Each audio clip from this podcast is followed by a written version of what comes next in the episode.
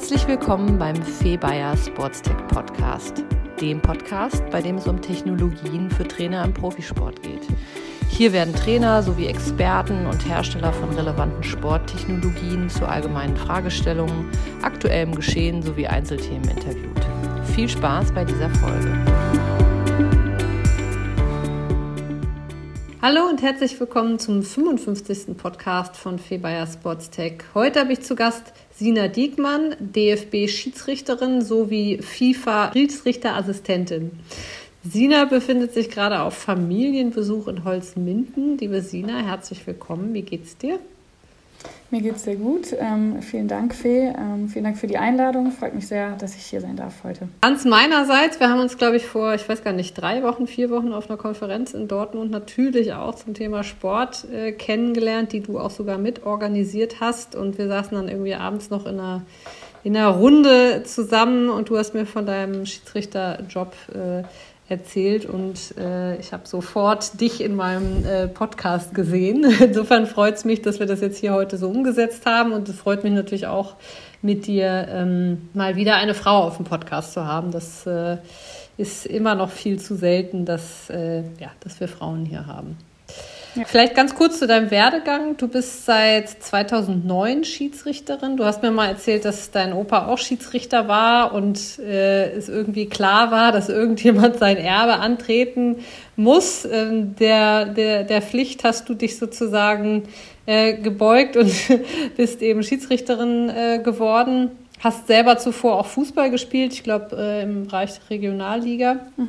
Genau, und jetzt bist du eben seit einigen Jahren schon Schiedsrichterin. Vielleicht ist es mal ganz spannend, da einen Vergleich zu ziehen. Du warst vorher Fußballspielerin, jetzt bist du Schiedsrichterin. Wo sind denn so die Vorzüge im Schiedsrichten im Vergleich zur Rolle als Spielerin? Die Vorzüge, und das war damals auch dann so ein bisschen der Grund, warum ich gesagt habe, okay, jetzt ist ein Punkt auch, wo ich in Anführungsstrichen die Seiten wechseln kann und mich auf die Schiedsrichterei fokussiere, sind einmal darin, dass man natürlich in seinem Zeitmanagement deutlich flexibler ist. Also das Paket ist natürlich vergleichsweise groß mit weiten Fahrten zum Spiel, Trainingsumfang, Weiterbildung, Lehrgänge, Schulungen etc. pp. Also das Paket ist vergleichbar, aber ich kann es mir so ein bisschen mehr flexibel einteilen. Also gerade im Zusammenhang mit Training bin ich halt deutlich flexibler einfach als Schiedsrichterin, weil ich da relativ selbstbestimmt mir meinen Trainingsplan zusammenstellen kann. Muss halt gucken, dass das funktioniert, auch mit den beruflichen Terminen. Aber ansonsten bin ich da sehr flexibel. Ein weiterer Vorteil ist auf jeden Fall, dass man sich als Schiedsrichterin gerade in den jungen Jahren, glaube ich, im persönlichen Bereich total weiterentwickelt und da auch eine große Chance hat, für sich selber als Person viel zu lernen, Selbstbewusstsein zu bekommen, mit Stresssituationen anders umzugehen. Das sind alles so Sachen, Benefits, die man gut mit in seinen Alltag, mit in sein Studium, auch mit in seinen Job nehmen kann. Das ist auf jeden Fall total positiv.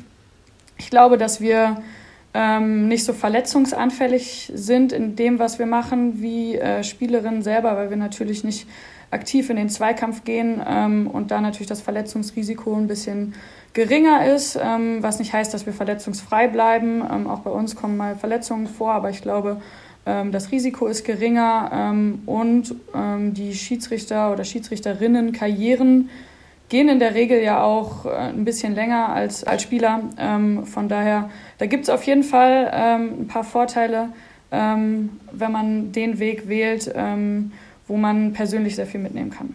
Mhm. Wie teilst du deine Zeit auf? Also zwischen, ich weiß jetzt gar nicht, was Haupt- und Nebenjob ist, aber genau, vielleicht kannst du da nochmal einen kleinen Einblick geben, ja, wie viele Stunden in der Woche du womit oder mit welchem Job verbringst. Das ist pauschal relativ schwer zu sagen. Also ich bin erstmal grundsätzlich Vollzeit angestellt beim Regionalverband Ruhr. Im Referat für Sport und Kultur hast du ja gerade in der Anmoderation auch schon angerissen, dass wir uns im beruflichen Kontext kennengelernt haben. Wir setzen Sportprojekte um. Das mache ich Vollzeit, also mein ganz normaler Job, so wie viele andere auch. Und das Schiedsrichterpaket kommt eben obendrauf. So gesehen ist das ein sehr professionell betriebenes Hobby, so würde ich es jetzt mal betiteln. Meine Leidenschaft, Fußball, wie gesagt, lange gespielt und jetzt in der Rolle involviert.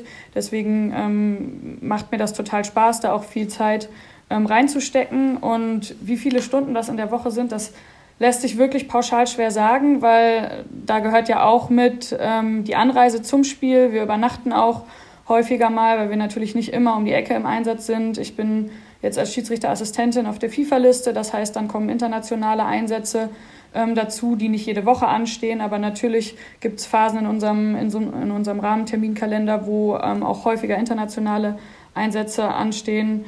Dann die Trainingseinheiten, die richten sich aber dann natürlich auch danach, wie viele Spiele habe ich die Woche. Also wir haben auch englische Wochen, gerade weil wir auch im Herrenbereich aktiv sind. Das heißt, wir bedienen als Frau in Deutschland sozusagen mehrere Spielklassen. Also ich bin in der Frauenbundesliga als Schiedsrichterin aktiv, auf der FIFA-Liste als Schiedsrichterassistentin, was aber bedeutet, dass ich halt im Herrenbereich auch in der Herrenregionalliga als Schiedsrichterassistentin im Einsatz bin und in der Oberliga als Schiedsrichterin. Das heißt, das sind so meine 4 Hauptbereiche, in denen ich im Einsatz bin. Und da kommt das eben auch mal vor, dass man mal 2 Einsätze die Woche hat oder wenn es ganz busy ist, wenn beispielsweise Nachholspieltage sind, weil vielleicht der Winter lang war oder jetzt auch zu Corona, wo der Terminkalender ja so oder so relativ durcheinandergewirbelt wurde, dass man dann halt auch mal mittwochs, freitags, sonntags im Einsatz sind. Das kommt mal vor, ist nicht die Regel, aber danach richtet sich natürlich auch mein Training, weil ich natürlich nach einem Spieltag anders trainiere, als wenn ich irgendwie in der Mitte der Woche bin und erst am Wochenende wieder meinen Einsatz habe. Setzt natürlich dann auch voraus, dass dein Hauptarbeitgeber dir eine gewisse Flexibilität ermöglicht. Ja. Andererseits hast du ja dann auch eine echt große Vielfalt, also nicht nur an Ligen, sondern ja auch den direkten Vergleich eigentlich zwischen den Ligen und zwischen Herren- und Frauenfußball. Wir haben jetzt auch mit dir tatsächlich auf dem Podcast das erste Mal jemand aus dem Profi-Frauenfußball hier. Vielleicht erzählst du uns mal so ein bisschen, wie sich der Frauenfußball in Deutschland, aber eben auch international, weil du das ja auch mitbekommst, in den letzten Jahren entwickelt hat. Also international aus meiner Sicht extrem positiv. Also ich glaube, das kann man auch fast als neutraler Zuschauer schon sehen, dass sich da auch in den anderen Ligen in Europa eine total positive Dynamik entwickelt hat. Wenn man zum Beispiel mal sich die letzten beiden großen Turniere anguckt, also die Weltmeisterschaft in Frankreich oder die Europameisterschaft in den Niederlanden, wo wirklich die Stadien ausverkauft waren. Ich war in den Niederlanden auch bei einem Spiel, was ich mir dann selber im Stadion angeguckt habe, in der Gruppenphase Holland gegen Dänemark. Das war auch dann das spätere Endspiel und da war die Hölle los. Das war alles in Orange. Und das ist ja erstmal auch eine totale Wertschätzung den Spielerinnen oder auch dem Frauenfußball gegenüber, dass das so gut angenommen wird in den Ländern, die dann die Turniere ausrichten. Das heißt, das ist auf jeden Fall etwas, woran man merkt, dass der Frauenfußball an Stellenwert gewonnen hat in den letzten Jahren. Die Champions League als Wettbewerb, da sieht man auch, dass aus ganz vielen unterschiedlichen Nationen die Clubs weit kommen. Also es ist nicht mehr nur, dass man dann die 2, 3 Teams hat, die da jedes Jahr gewinnen, sondern da sind wirklich England, Spanien, Frankreich, Deutschland, auch die skandinavischen Teams extrem stark vertreten. Das ist ein guter Mix und ich finde, das ist immer ein Zeichen dafür, wenn es vielfältig ist, dass auch gesamteuropäisch das Niveau sehr, sehr hoch ist. In Bezug auf Deutschland ist es so, dass Deutschland, glaube ich, lange Zeit extremer Vorreiter war im Frauenfußball. Also wenn man mal so an die Generation Birgit Prinz etc. zurückdenkt, dann waren wir da, glaube ich, unangefochten Nummer 1, vielleicht noch mit den Schwedinnen zusammen. Weltweit dann natürlich die Amerikanerinnen auch schon immer stark gewesen. Aber das ist jetzt, glaube ich, nicht mehr so. Also ich glaube, dass da die anderen europäischen Nationen wirklich auf Augenhöhe sind mindestens. Wenn man nach England guckt, da hat sich total viel entwickelt. Die haben jetzt, glaube ich, zur neuen Saison extrem gutes TV-Paket für ihre Liga ausgehandelt. Wenn dann halt Frauenfußball live auf BBC und Sky kommt, dann ist das natürlich ein Zeichen dafür, dass die Liga extrem professionell ist und davon profitieren am Ende die Vereine und die Spielerinnen. Das heißt, ich glaube, wir haben in Europa mittlerweile insgesamt ein sehr gutes Niveau. Deutschland ist nicht mehr alleine an der Spitze, sondern eine von vielen starken Nationen, was es natürlich, finde ich, für die Besucher oder die Zuschauerinnen aber auch die Athleten extrem spannend macht. Mm, absolut. Ja. Woran liegt das, dass Deutschland da so ein bisschen diese Vorreiterrolle verloren hat? Haben die anderen einfach mehr Gas gegeben oder haben wir so ein bisschen nachgelassen? Ich glaube, dass die anderen einfach mehr Gas gegeben haben. Ich glaube, dass sie auch den Frauenfußball für sich entdeckt haben und gemerkt haben, dass das funktioniert. Also auch wenn man mal schaut, so die Top-Spielerinnen aus den anderen Nationen, die haben eine extreme Reichweite, wenn man sich mal deren Social-Media-Kanäle anschaut und guckt, was die da machen. Also das sind einfach Sportstars in den Ländern. Und ich glaube, dass da einfach die Verbände auch verstanden haben, dass da Potenzial liegt und da entsprechend investiert haben. Ja, und die Amis sind da auch echt gut mit den Social-Media-Kanälen. Ja. Da folge ich auch ein paar. Ja. In Deutschland, was sind so die Vereine, die da am meisten investieren, da den stärksten Fokus drauf setzen? Also die Vereine, die, glaube ich, den höchsten Professionalisierungsgrad haben in Deutschland, sind Bayern München und der VfL Wolfsburg. Das sind so unsere beiden Top-Teams, die auch regelmäßig Champions League spielen. Deutschland hatte bis zu dieser Saison auch nur 2 Champions League Plätze. Jetzt zur neuen Saison haben sie einen 3. bekommen. Die TSG Hoffenheim hat jetzt sich auch für die Gruppenphase qualifiziert, letzte Woche erst in der Champions League. Das heißt, wir haben mit Bayern und Wolfsburg einfach 2 Vereine, wo der Professionalisierungsgrad extrem groß ist, aber was auf jeden Fall in der Liga sehr auffällig ist, ist, dass der Trend ganz klar zu erkennen ist, dass die Traditionsvereine oder die Profivereine der Männer auch erfolgreiche Frauenmannschaften haben. Also zum Beispiel der FFC Frankfurt ist nicht mehr FFC Frankfurt, sondern jetzt Eintracht Frankfurt, oder FCR Duisburg ist nicht mehr FCR Duisburg, sondern eben der MSV Duisburg. Und wenn man mal auf die Landkarte guckt, in der Frauenbundesliga haben wir mit dem SC Sand noch einen Verein, den man nicht in Verbindung mit dem Herrenfußball irgendwo findet, im Bundesliga-Bereich. Und Turbine Potsdam halt noch einen Traditionsverein ja im Frauenfußball, die aber, glaube ich, auch eine Kooperation mit Hertha haben. Aber der Rest ist durch die Bank weg, sind das Namen, die man auch im Profibereich der Männer findet. Also Freiburg, Hoffenheim, Werder Bremen etc. Das ist auf jeden Fall so ein Trend, den man erkennen kann. Und auch, was zum Beispiel total spannend ist, ist, dass bei Borussia Dortmund jetzt eine Frauenmannschaft gegründet wurde. Auch, glaube ich, so ein bisschen auf Initiative der Fans. Die wollten das auf jeden Fall, weil die auch gesagt haben, das gehört zum Gesamtpaket dazu. Und die fangen aber in der untersten Liga an, wollen aber gerne hoch. Und da waren beim ersten Testspiel vor 2 Wochen oder so 1300 Zuschauer. Und das ist total verrückt, finde ich, für eine Frauenmannschaft, die in der untersten Spielklasse spielt. Und ja, irgendwie auch spannend, das zu verfolgen. Ja. Also das heißt, das deckt sich schon auch so ein bisschen mit der Männer-Bundesliga-Tabelle, dass die großen Vereine auf Bundesliga-Ebene eigentlich da auch im Frauenfußball entweder schon an der Spitze sind oder eben jetzt auch gerade wieder mit dem Beispiel BVB da auch jetzt nachrücken und reingehen. Was können wir denn in Deutschland noch tun für den Frauenfußball, dass der noch stärker, größer wächst? Ja, das ist, finde ich, gar nicht so eine einfache Frage. Ich habe manchmal so ein bisschen das Gefühl, aber das ist eher so meine ganz subjektive Wahrnehmung, dass ich das Gefühl habe, dass in Deutschland immer ganz arg verglichen wird, Männerfußball, Frauenfußball, und in Deutschland die Gesellschaft oder der Sportfan an sich so fokussiert ist auf den Männerfußball, dass sowohl der Frauenfußball, aber auch alle anderen Sportarten es in Deutschland einfach extrem schwer haben. Es passieren schon Dinge, wo ich finde, das ist eigentlich genau das, was wir brauchen. Also zum Beispiel eine Almut Schuld, die jetzt als Expertin für ARD fungiert bei einem großen Turnier und da ja auch mit ihrer Expertise total zeigt, dass sie das kann. Das sind Identifikationsfiguren, die da geschaffen werden, die dem Ganzen natürlich positiv zugutekommen und das Ganze pushen. Das heißt, da passieren schon Sachen. Aber der richtige Durchbruch ist, glaube ich, in Deutschland einfach schwierig. Ne? Also natürlich gibt es Sachen, wo man sagen kann, das wäre super. Also wenn wir in Deutschland ein Turnier ausrichten, ich glaube, Deutschland hat sich für 2027 beworben, wieder auf eine Weltmeisterschaft, die ist noch nicht vergeben. Aber sowas kann natürlich immer eine Dynamik auslösen, auch in der Gesellschaft, und einen Schub geben, wenn die Nationalmannschaft dann auch entsprechend erfolgreich spielt.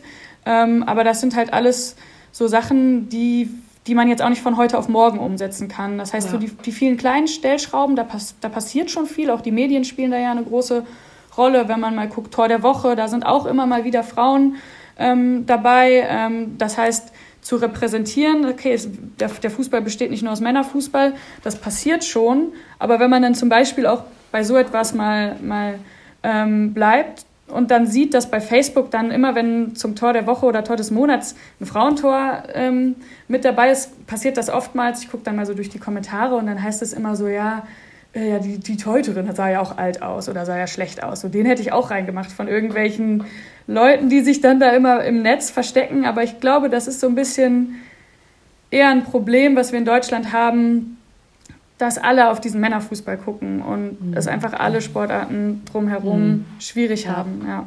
Ja, das muss sich der Männerfußball auch regelmäßig anhören, ne? Dass er einfach so dominant ist. Und wie du ja schon selber sagst, es ist ja nicht nur das Thema Frauensport, sondern ist ja tatsächlich einfach auch so, dass viele andere tolle, berichterstattungsfähige Sportarten da einfach nicht die Präsenz haben und wir auch da nicht die Vielfalt in der Berichterstattung haben. Und da scheint dann eben auch das Thema Frauenfußball ein bisschen untergeordnet zu sein. Nichtsdestotrotz ist es sehr spannend. Frauen machen einfach Dinge anders als Männer. Und genau darüber würde ich jetzt gerne so ein bisschen mit dir sprechen wollen. Was macht eigentlich die typische Fußballerin aus? Was machen Frauen im Fußball anders als die Männer? Also ich finde, Frauen spielen ein bisschen rationaler Fußball.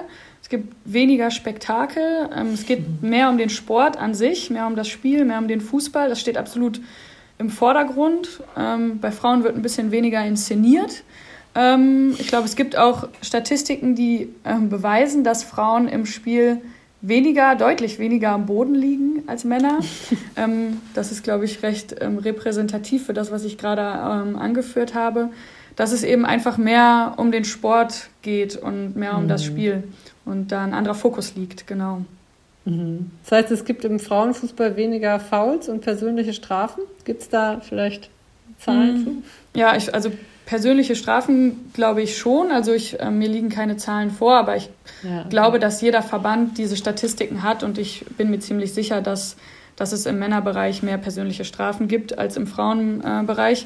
Fouls ist ja immer so ein bisschen schwierig. Das wird ja glaube ich, nicht so gemessen nach jedem Spiel. Also jetzt wir im Spielbericht tragen ja nur die persönlichen Strafen ein. Wie viele Fouls gemacht werden, weiß immer unser Beobachter oder unsere Beobachterin. Die führen darüber so ein bisschen Statistik, aber das ist ja eher so für die Warte, das wird nirgendwo digital oder sonst wo festgehalten, eingepflegt. Aber ja, ich glaube, es gibt im Frauenfußball weniger Unsportlichkeiten. Das hängt aber auch mit den Spielertypen zusammen. Und ich habe auch das Gefühl, dass es also zumindest in Deutschland, bei uns in der Liga, in der Frauenbundesliga, weniger diese überharten Fouls gibt. Also dass da mal jemanden völlig die Beine wegfegt, so wie man das halt auch aus der Männerbundesliga manchmal leider sieht. Ich habe das Gefühl, das kommt bei uns weniger vor im Frauenbereich, ja. Was sind denn dann die Waffen der Frauen? Die Waffen der Frauen? Im Spiel natürlich. Im Spiel. Also ich bin wirklich ein großer Fan vom Frauenfußball. Ich finde, das ist eigentlich total die Stärke der Sportart, dass es eben um das Spiel geht und dass die Situationen dann spielerisch gelöst werden und man halt völlig verzichtet auf dieses ganze Drumherum. Natürlich führen wir als Schiedsrichterinnen in der Liga auch Dialoge oder auch mal haben wir Konflikte auf dem Platz und tragen die aus, weil es natürlich auch Spielertypen gibt, die aufgrund ihrer langjährigen Erfahrung ja auch einfach in einer Führungsrolle auf dem Platz sind. Und das gehört natürlich zum Fußball dazu, also gar nicht ausgeschlossen, dass das mal vorkommt. Aber es ist insgesamt einfach ein bisschen sachlicher, ein bisschen rationaler und dann führt man eine Diskussion und dann schließt man die aber auch ab und dann geht es wirklich wieder um den Fußball. Das wird dann einfach akzeptiert und dann wird weitergespielt. Ja, spannende Beobachtung auf jeden Fall. Jetzt pfeifst du ja nicht nur bei den Frauen, wir hatten es ja am Anfang kurz gesagt, du pfeifst ja auch bei den Männern. Spannend ist ja dann auch nochmal nicht nur die Dynamik der Frauen untereinander im Spiel, sondern ja auch die Dynamik zwischen Spieler, Spielerin und Schiedsrichter, Schiedsrichterinnen. Wie sind denn da deine Erfahrungen als Schiedsrichterin, gerade dann eben auch, wenn du bei den Männern pfeifst? Was entsteht da denn für eine Dynamik? Also ich habe immer das Gefühl so ein bisschen, dass es oftmals zwei Möglichkeiten gibt. Also es kann sowohl ins Positive ausschlagen, dass ich eine Frau bin, aber auch mal es mir ein bisschen schwieriger machen, weil es gibt Spielertypen, die dann, gerade weil ich eine Frau bin, glaube ich, extrem zuvorkommend sind. Ich glaube, es ist halt einfach typabhängig, charakterabhängig. Ich glaube, das sind die dann auch neben dem Platz. Aber es gibt auch mal welche, wo man halt schwieriger rankommt, weil man eine Frau ist, glaube ich. Aber am Ende, glaube ich, haben wir als Schiedsrichter oder Schiedsrichterinnen ja auch verschiedene Tools auf dem Platz, wie wir unser Spiel leiten.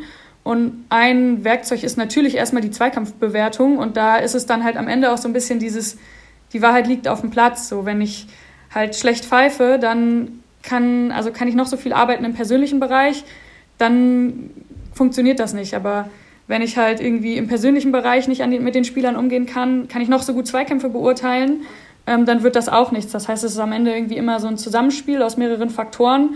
Und am Ende wollen auch die Männer ja Fußball spielen und gewinnen. Und da ist es das Wichtigste, dass man als Schiedsrichterin immer einen guten Fokus auch hat auf die Zweikampfbeurteilung, dass die Big Points passen, die entscheidenden Sachen, genau. Ja, das heißt, einerseits ist natürlich die fachliche Arbeit enorm wichtig, aber auch, wie eigentlich in jedem anderen Job auch, das Zwischenmenschliche muss man einfach auch gut sein, gerade auch natürlich in den Konfliktsituationen, die dann immer wieder auf dem Platz auftauchen, dass man die eben auch, ja, ich sag mal, auf der zwischenmenschlichen Ebene dann gut managen kann. Ja, Kommunikation ist extrem wichtiger Baustein bei uns. Eigentlich überall, würde ich behaupten. Ich bin der Meinung, dass, ich müsste mal überlegen, wo das nicht so ist, aber ich glaube, Kommunikation und das Zwischenmenschliche ist so gut wie in jedem Beruf extremst wichtig für den Erfolg. Ja, auch, glaube ich, ja in den anderen Konstellationen auf dem Platz, Trainer, Spieler, Spielerinnen, Trainer, Das ist natürlich auch extrem wichtig. Ja, lohnt sich immer, da zu investieren. Ja. Genau, jetzt hatten wir so ein bisschen über die Situation auf dem Platz gesprochen. Es geht nun auch einher, dass Verletzungen nicht ausbleiben im Sport. Das fände ich super spannend, wenn wir da noch mal ein bisschen drauf schauen, wie die Verletzungen im Frauenfußball aussehen. Gibt es hier vielleicht eine Statistik über Art und Häufigkeit von Verletzungen im Frauenfußball? Und natürlich dann gleich auch wieder den Vergleich, aber jetzt erstmal so ein bisschen isoliert betrachtet. Es gibt, soweit ich weiß, deutlich weniger Statistiken oder auch Forschungsarbeiten als im Männerfußball. Also 5 bis 10 Mal weniger. Und die es gibt, die drehen sich größtenteils um Knieverletzungen und um Kopfverletzungen. Das heißt, die Forschung ist da noch so ein bisschen hinterher. Ich glaube, das liegt unter anderem auch daran, dass auch dieser Bereich Forschung sehr männerdominiert ist und da auch dann dementsprechend ein Fokus auf den Männerfußball gelegt wurde in den vergangenen Jahren.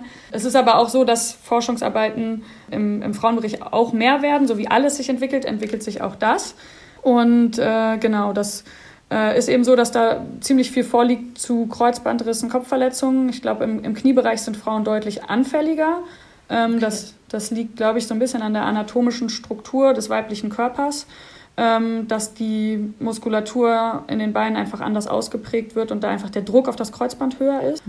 Und es gibt wohl auch Forschung zu dem Thema Zyklus beim weiblichen Körper. Also der weibliche Körper ist ja einfach auch wirklich ein ganz anderer als der Männerkörper durch eben solche Sachen wie Zyklus, Periode, dass man wohl, wenn man seine Periode hat als Sportlerin, in dem Bereich oder in den Tagen verletzungsanfälliger grundsätzlich ist.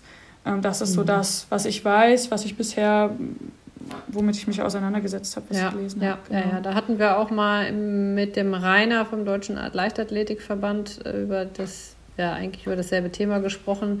Also einerseits gibt es Gott sei Dank langsam immer mehr Forschung, die eben auch mit Frauen durchgeführt wird, weil eben die Frau dann doch nochmal anders, ich sag mal, funktioniert, auch auf einer körperlichen Ebene logischerweise. Ja. Und da eben der Hormonhaushalt, der bei uns einfach ganz anders funktioniert als beim Mann, eben dann auch einen sehr, sehr starken Einfluss auf Belastungen und Verletzungen hat. Und das ist auf jeden Fall ein sehr, sehr spannendes Feld, wo ich auch damit rechne, dass wir in Zukunft das immer stärker auch berücksichtigen werden im Training zumindest mal. Im Wettkampfkalender wird es schwer zu berücksichtigen, aber da kann man natürlich schon auch noch einiges optimieren. Worauf ich jetzt aber noch mal ganz kurz zurück wollte, du hast jetzt gerade gesagt, Kopfverletzung und Knie scheint eher so, zumindest was die Studienlage hergibt, die Region zu sein, wo die Verletzungen auftauchen. Jetzt haben wir ja im Fußball auch ganz häufig das Thema Hamstrings als, ich sag mal, Verletzungsregion. Weißt du da auch was zu? Ist das bei Frauen auch ein Thema oder ist das tatsächlich deutlich weniger betroffen bei den Verletzungen? Weiß ich ehrlich gesagt gar nicht so, weil das bei mir der Fundus an Wissen ist da, weil ich mich dafür interessiere und weil ich das so ein bisschen verfolge. Aber ich habe jetzt in dem Bereich, bin ich noch nie tiefer reingegangen. Deswegen ist das, glaube ich, nicht so der Bereich, wo ich jetzt viel zu sagen kann. Ja, auf jeden Fall mal spannend. Vielleicht haben wir ja einen Zuhörer, der das jetzt gerade hört und da mehr zu weiß. Dann freue ich mich auf jeden Fall, wenn wir eine Nachricht von dir oder von euch dazu bekommen. Wir hatten in einer der vergangenen Folgen ein sehr offenes Gespräch mit Quirin Söhnlein, der über die Vereinbarkeit von Job im Profisport und Familie spricht. Das ist ja oft irgendwie öffentlich gar kein Thema, aber natürlich ist es so, wenn man Teil von einem Trainerteam einer Profimannschaft ist, dass man natürlich sehr, sehr viel unterwegs ist und wenn man dann international auch noch spielt, noch mehr. Das heißt, es ist natürlich teilweise sehr, sehr schwierig, auch regelmäßigen Kontakt zu seiner Familie zu führen. Jetzt kommt bei Spielerinnen natürlich auch nochmal eine andere Komponente dazu, nämlich die Komponente, dass es immer noch so ist, dass die Frauen die Kinder kriegen. Ja. Das ist natürlich allgemein auch im beruflichen Kontext, nicht nur im Sport, sondern natürlich auch, wenn Frauen in der Wirtschaft tätig sind, ein Riesenthema, wie man sowas managt. Wie beobachtest du das bei den Spielerinnen? Das ist schon auch so, dass die das eigentlich erst nach das Karriereende ziehen oder kriegen das parallel hin? Und wenn ja, wie? Was sind da so deine Beobachtungen bisher? Ja, also das hast du gerade schon ganz gut angeteasert. In der Frauenbundesliga ist die einzige Mama Almut Schuld, die Nationaltorhüterin, die hat Zwillinge bekommen. Und alle anderen Spielerinnen haben einfach dieses Thema Familie bisher, glaube ich, entweder für sich nicht in Betracht gezogen oder halt einfach dann zeitlich nach hinten geschoben, weil so eine Spielerinnenkarriere dann irgendwann, ich glaube, vielleicht hat man noch so 2-3 Jährchen, wo man dann sagen kann, wenn man einigermaßen verletzungsfrei bleibt, die noch bleiben, um dann nach der Karriere sich schnell auf seine Familienplanung zu fokussieren. Aber ja, das ist schon was das Ganze noch herausfordernder macht in puncto Zeitmanagement. Ich glaube, die Almut hat ein bisschen Unterstützung auch vom Verein bekommen. Aber natürlich ist dein Umfeld als individuelle Person da extrem wichtig. Also du brauchst ein Umfeld so oder so schon, ob du Kinder hast oder nicht, was da total mitzieht und dir den Rücken frei hält, einfach in verschiedenen Bereichen, gerade in den Phasen, wo die Taktung einfach extrem hoch ist, wo du als Spielerin halt den Clubwettbewerb hast, vielleicht noch Champions League spielst und in der Nationalmannschaft. Da bist du ja wirklich so viel unterwegs und das gilt für uns auch. Das ist einfach der grundlegende Faktor, dass man das überhaupt machen kann und dass Familienplanung da nochmal eine zusätzliche Herausforderung ist, die dann nochmal obendrauf kommt, sowohl ja einmal aus sportlicher Sicht, weil dein Körper sich ja auch total verändert und du ja dann auch in kürzester Zeit dich wieder rankämpfen musst nach der Geburt, als halt auch vom Zeitmanagement. Von daher zu beobachten ist auf jeden Fall, dass diese Herausforderungen bisher nicht viele in Betracht ziehen in ihrer laufenden aktiven Zeit. Ja. Ein gutes Beispiel ist da, glaube ich, die Alex Morgan, die Nationalspielerin der amerikanischen Nationalmannschaft. Die hat, glaube ich, vor einem Jahr, ich bin mir jetzt nicht ganz sicher, wurde die auch Mama. Und ich folge der bei Instagram, deswegen kriege ich das so ein bisschen mit. Und die hat jetzt tatsächlich, glaube ich, eine Doku über diese Zeit abgedreht, wie sie eben versucht hat, das alles zu vereinen. Also auch hier an unsere Zuhörer, falls ihr da Interesse an dem Thema habt, am besten mal auf dem Instagram-Account von ihr schauen oder googeln. Also auch da wieder Zum Thema vom Anfang Identifikationsfiguren. Es ist natürlich immer super, da auch dann im Frauenfußball Athletinnen zu haben, die da mit einem Beispiel vorangehen und einfach auch ja zeigen, wie es funktionieren kann. Ne? Ja, definitiv. So, jetzt an dieser Stelle die Erinnerung daran, dass wir ein Sports-Tech-Podcast sind. Ne? Ich spreche ja immer erstmal so gerne über die allgemein spannenden Fragestellungen, wenn wir einen neuen Gast hier aus einer speziellen Sportart haben. Nichtsdestotrotz schauen wir uns natürlich auf jeden Fall immer auch die Technikseite der Dinge an. Da vielleicht erstmal an dich persönlich gerichtet, welche Tools und Technologien nutzt du, um dich selber fit zu halten im Moment, und was probierst du da vielleicht sogar auch schon aus hier und da? Ich glaube, dass das im Vergleich zu den anderen Gästen, die du sonst so hast, gar nicht so spektakulär ist. Also das ist, glaube ich, so die Basisausstattung, mit der ich arbeite. Also ich habe natürlich eine Pulsuhr, mit der ich trainiere. Dann so im Training natürlich so Sachen wie, dass ich zum Physio gehe und solche Sachen. Ich habe so eine Massagepistole. Das sind, glaube ich, aber die absoluten Basics, die man hat. Ansonsten bin ich persönlich da noch gar nicht so innovativ unterwegs, aber bin sehr aufgeschlossen für solche Themen. Aber wir bekommen da jetzt in unserem Training und auch in dem Austausch mit dem DFB jetzt keine Vorgaben, und da hat das Thema auch noch nicht so viel Raum. Könnte man vielleicht auch mal mit einbringen, was es da für Möglichkeiten gibt, sich auch im Training zu verbessern. Wir sind halt sehr individuell unterwegs, ne? Wir sind sehr auf uns allein gestellt. Ich habe keinen Personal Trainer oder irgendjemand, der mir sagt, mach das, sondern wir stellen uns das selber zusammen. Wir haben verschiedene Bausteine in unserem Training. Von daher, genau, da sind wir absolut basismäßig unterwegs. Aber nichtsdestotrotz, ja, soweit ich weiß, habt ihr schon auch Vorgaben vom DFB, ne? Ja. Was ihr an Trainings zu absolvieren habt, richtig? Also wir haben ja vor allen Dingen Leistungsüberprüfungen im Jahr verschiedener Art. Also das ist dann auch eine Prüfung, die zielt mehr auf Intervalle ab oder Langzeitausdauer. Dann gibt es aber auch eine Sprintprüfung, eine, die eher koordinativer Art ist. Und da müssen wir halt für die Prüfung auf jeden Fall fit sein. Und dafür kriegen wir halt einen Leitfaden, also eine Vorbereitung, die explizit für die Prüfung ist als Trainingsplan. Und wir haben Trainingspläne für die laufende Saison. Aber wie gesagt, wir haben niemanden, der dann bei mir klingelt und sagt, so Sina, jetzt musst du aber los und wir machen heute das und das, sondern ich selber bin da meine schärfste Instanz. Ja, ist interessant. Wir hatten ja den Robert aus dem Handball, Schiedsrichter im Handball, auch international unterwegs auf dem Podcast, der wohl sogar auch vom Verband durchaus auch Vorgaben bekommt, beziehungsweise dann eben auch die Daten, die seine Pulsuhr erfasst, dann auch rüberschickt. Aber spannend auch nochmal zu sehen, dass das bei euch auch nochmal ein Stückchen anders ist. Ja, und es ist, glaube ich, auch nochmal so ein bisschen differenzierter. Also ich weiß, dass eine Freundin von mir, die vorletztes Jahr bei der Weltmeisterschaft war und auch bei der Europameisterschaft als Schiedsrichterin gepfiffen hat, das sind dann natürlich auch nochmal andere Sphären, in die ich jetzt noch nicht vorgedrungen bin. Da wird sowas auf jeden Fall auch gemacht bei den Frauen, aber jetzt auf DFB-Ebene und in der Range, in der ich als Assistentin jetzt unterwegs bin, noch nicht. Ja, FIFA. Genau. Okay, verstanden.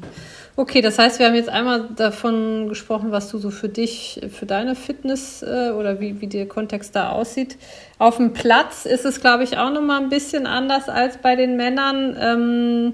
Genau, erzähl uns da auch doch nochmal ein bisschen, wie ihr da im Moment technologisch oder eben auch was Hilfsmittel betrifft, arbeitet. Ja, also auf dem Platz sind wir jetzt seit dieser Saison in jedem Spiel zu viert unterwegs.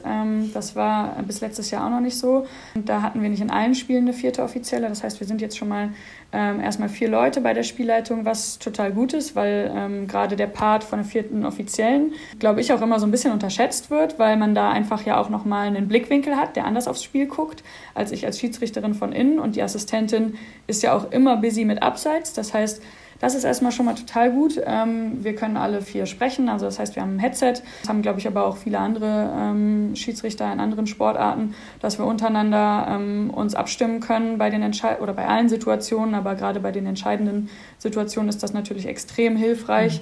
Das weiß ich auch noch, als das kam, dieses Headset, das war mega cool. Das hat also nochmal so viel mehr Bock gebracht, dann die Spiele zu leiten. Und Funkfahren, Funkfahren sind irgendwie, also sind dann so das auch so ein Basisding, was man irgendwann glaubt, wenn man Herrenbezirksliga pfeift und so langsam aufsteigt, dann kriegt man Funkfahren so als erstes Tool, wo man dann irgendwie nochmal eine Möglichkeit hat, mit seinen Assistenten zu kommunizieren, beziehungsweise die Assistenten mit einem, weil ich habe hier oben halt den Buzzer am Arm und die Assistenten können piepen, wenn sie meine Aufmerksamkeit wollen. Aber genau dadurch, dass wir das Headset haben. Das ist das, was die Funkfahren machen, eigentlich nur dieses, genau.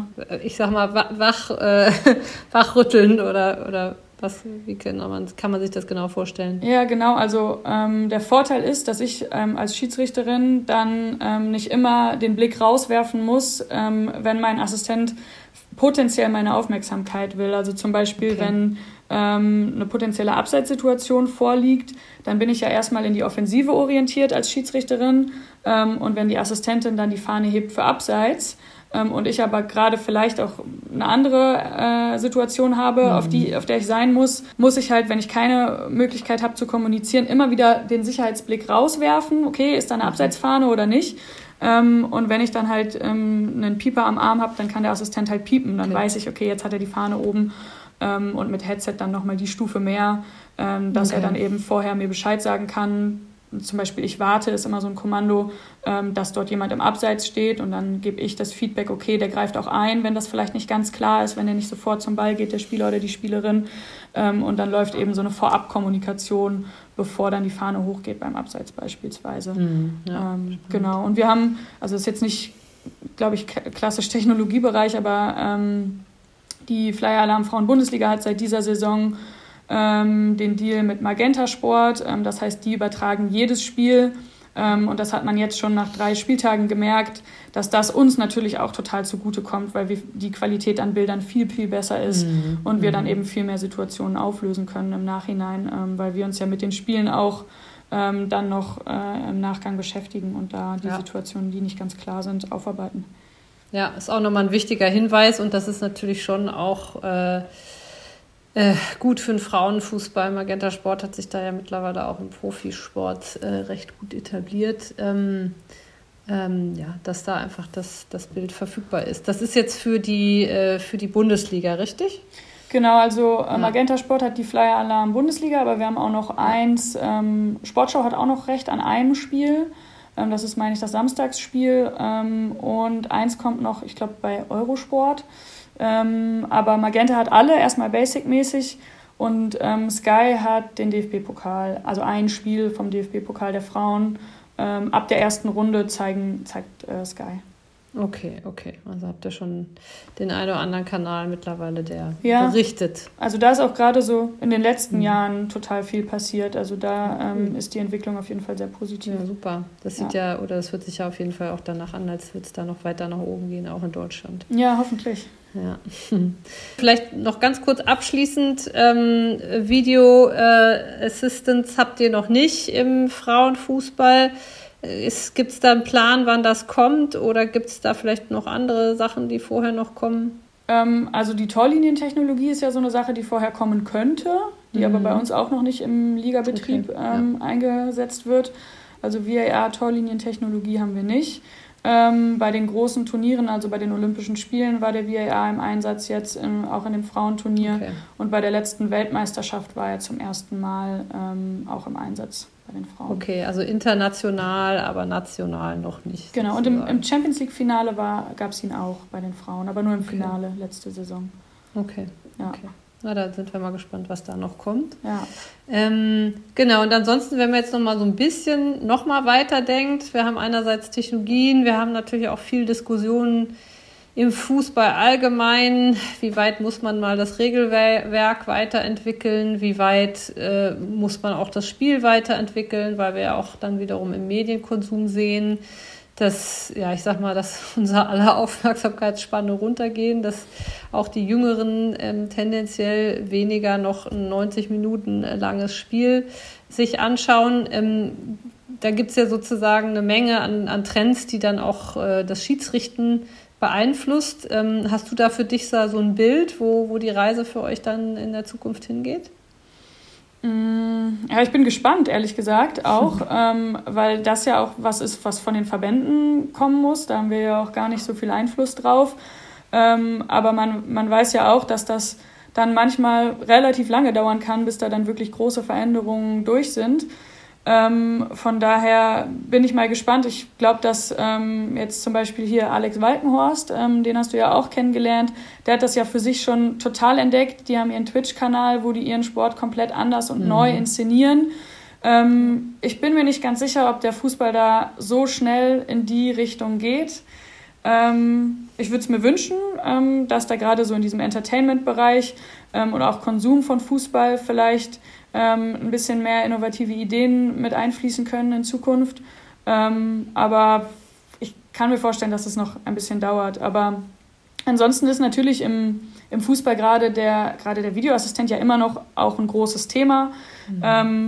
Da hat sich der Fußball ja schon auch, also in der Art und Weise, wie man ihn konsumiert oder auch wie er auf dem Platz dann halt stattfindet, verändert. Das ist ja für alle auch sehr offensichtlich, dass die Spielerreaktion nach Torerfolg eine andere ist, dass die Abseitssituationen anders gehandhabt werden, dass die Assistenten ja auch nochmal die Möglichkeit haben, das Abseits checken zu lassen und deswegen nicht jedes Abseits sofort ziehen, also sobald da ja die Möglichkeit besteht, dass dort ein Tor entsteht, was ja total sinnvoll ist, weil wenn wir diese Möglichkeit haben, wäre es ja blöd, wenn wir sie uns selber verbauen, indem wir dann einen Abseits runterwinken. Und gerade bei so knappen Situationen, ein Abseits ist ja immer eine knappe Situation, macht das total Sinn. Aber natürlich hat sich dadurch der Sport verändert und die Art und Weise, wie er dann ausgelebt und wie er auch konsumiert wird. Ich bin auch mal gespannt, ob der Einsatz des VARs, wie transparent er ist, ob das vielleicht noch transparenter gemacht wird. Das ist ja, glaube ich, in anderen Ligen auch schon so, dass dann vielleicht sogar auch Bilder mal gezeigt werden im Stadion, damit mehr Verständnis dafür da ist, wie diese Entscheidungsfindung entsteht. Weil ich glaube, dass jeder, der mal weiß, wie so ein VAR mit einem Schiedsrichterteam auf dem Platz zusammenarbeitet, der das mal erlebt oder gesehen hat, der hat vielleicht dann auch mal ein bisschen mehr Verständnis dafür, weil das ist wirklich Wahnsinn, wie diese Entscheidungen da in kürzester Zeit getroffen werden und wie da vor allen Dingen kommuniziert wird, weil der Schiedsrichter auf dem Platz, der kommuniziert ja jetzt, seitdem es den VAR gibt, nicht mehr nur mit den Spielern auf dem Platz und mit seinen Assistenten an der Linie, sondern der kommuniziert auch noch mit den Leuten im Keller. Und da passiert so viel gleichzeitig, das ist wirklich absoluter Wahnsinn, sodass ich auch echt den Hut davor ziehe, wie die das machen. Und ich finde auch sehr, sehr schade, dass das zum Teil halt so schlecht angenommen wird, weil ich finde, diese Erwartungshaltung, zu sagen, wir haben jetzt einen Videoassistenten und wir gehen davon aus, dass jetzt nie wieder Fehler passieren, ich weiß gar nicht, woher das kommt, weil also es sind ja auch immer noch Menschen und diese Anforderungen sind extrem komplex. Da werden ja auch in kürzester Zeit die Szenen zugespielt und du hast dann zig verschiedene Kameraperspektiven, verschiedene Winkel und muss dann rausfiltern, was ist da eigentlich gerade passiert und muss dann die Kommunikation aufrechterhalten auf dem Platz. Ja. Und da wirkt so viel ein, dass das eigentlich total faszinierend ist, was da geleistet wird. Und vielleicht gibt es nochmal die Möglichkeit, an der einen oder anderen Stelle nochmal ein bisschen mehr zu sensibilisieren, was da eigentlich genau passiert. Naja, ich meine, also wir sprechen ja hier im Podcast immer viel über, ich sag mal, die Technologisierung hinter den Kulissen, ja, also im Trainingsalltag. Jetzt spreche ich mit dir hier ja eigentlich mehr über die Technologisierung im Spiel und unterm Strich geht es in beiden Fällen letzten Endes um eine Objektivierung, ja, der Entscheidung, die wir eben vorher auf subjektiver Ebene getroffen haben, auf Basis unserer Erfahrung, auf Basis dessen, was wir wahrnehmen. Und das ist natürlich eine allgemeine Veränderung, die da jetzt stattfindet, diese Objektivierung durch Technologie. Und das ist natürlich auch schon eine Form der Revolution und eine massive Veränderung. Und ich glaube, das muss man auch, oder ich glaube, wir tun uns alle gut daran, und da nehme ich auch mich selbst nicht raus, da einfach sensibel mit umzugehen und natürlich auch, ich glaube, wir brauchen da einfach ein bisschen Geduld, dass das eben auch richtig eingeordnet wird und auch der Nutzen gesehen wird. Das ist jetzt einfach, ich sag mal, eine Reise, die wir begonnen haben und die natürlich auch noch viel auf dem Platz verändern wird. Und ja, wir sind jetzt, glaube ich, gerade mittendrin. Ja, ja, ich glaube auch, dass die Art und Weise, dann Spiele nachzubereiten, sich jetzt für die Schiedsrichter, die dort im Einsatz sind, oder Schiedsrichterinnen, sich auch verändert. Ich habe jetzt zum Beispiel gehört, dass es auch eine Plattform gibt, wo man, also für uns ist normal, okay, wir haben die Möglichkeit, die Videosequenzen zu ziehen, aber es gibt wohl auch eine Plattform, wo es dann die Möglichkeit gibt, nur die Tonspuren zu ziehen und sich wirklich ganz intensiv mit den Tonspuren ausschließlich auseinanderzusetzen, weil dort glaube ich, noch viel Fehlerpotenzial liegen kann. Die Tonspuren vom Spiel? Ja. Genau, von der Kommunikation des Spiels.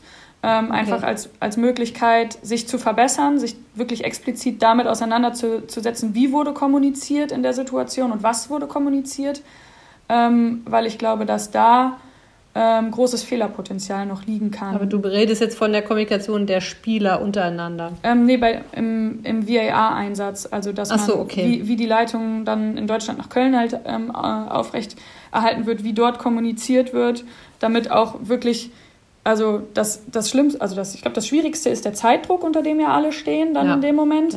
Ja. Und dann Im besten Fall sprechen alle von dem gleichen Thema, von der gleichen Situation. Aber es gibt auch Situationen im Fußball, die so komplex sind, dass vielleicht im Oberkörperbereich was passiert, gleichzeitig im Unterkörperbereich. Und es muss einfach sichergestellt werden, dass dort klar ist, dass alle über das Gleiche sprechen und dass nicht alle durcheinander sprechen. Das ist halt auch, das ist selbst bei uns, und wir haben keinen VAR, ist das manchmal so in komplexen Situationen, wenn alle vier sprechen, dann ist es extrem schwierig, da die Sachen rauszufiltern, die ich jetzt auch dann wirklich brauche. Und im Zweifelsfall gibt es noch einen Dialog, der parallel abläuft mit den Spielerinnen. So. Und also auch da haben wir anfangs schon drüber geredet, Kommunikation ist das A und O. Und ich glaube auch, bei der Sache ist extrem wichtig, dass die Kommunikation funktioniert. So. Damit hast du wunderbar den Kreis geschlossen. Wir sind nämlich tatsächlich auch leider schon am Ende der Folge.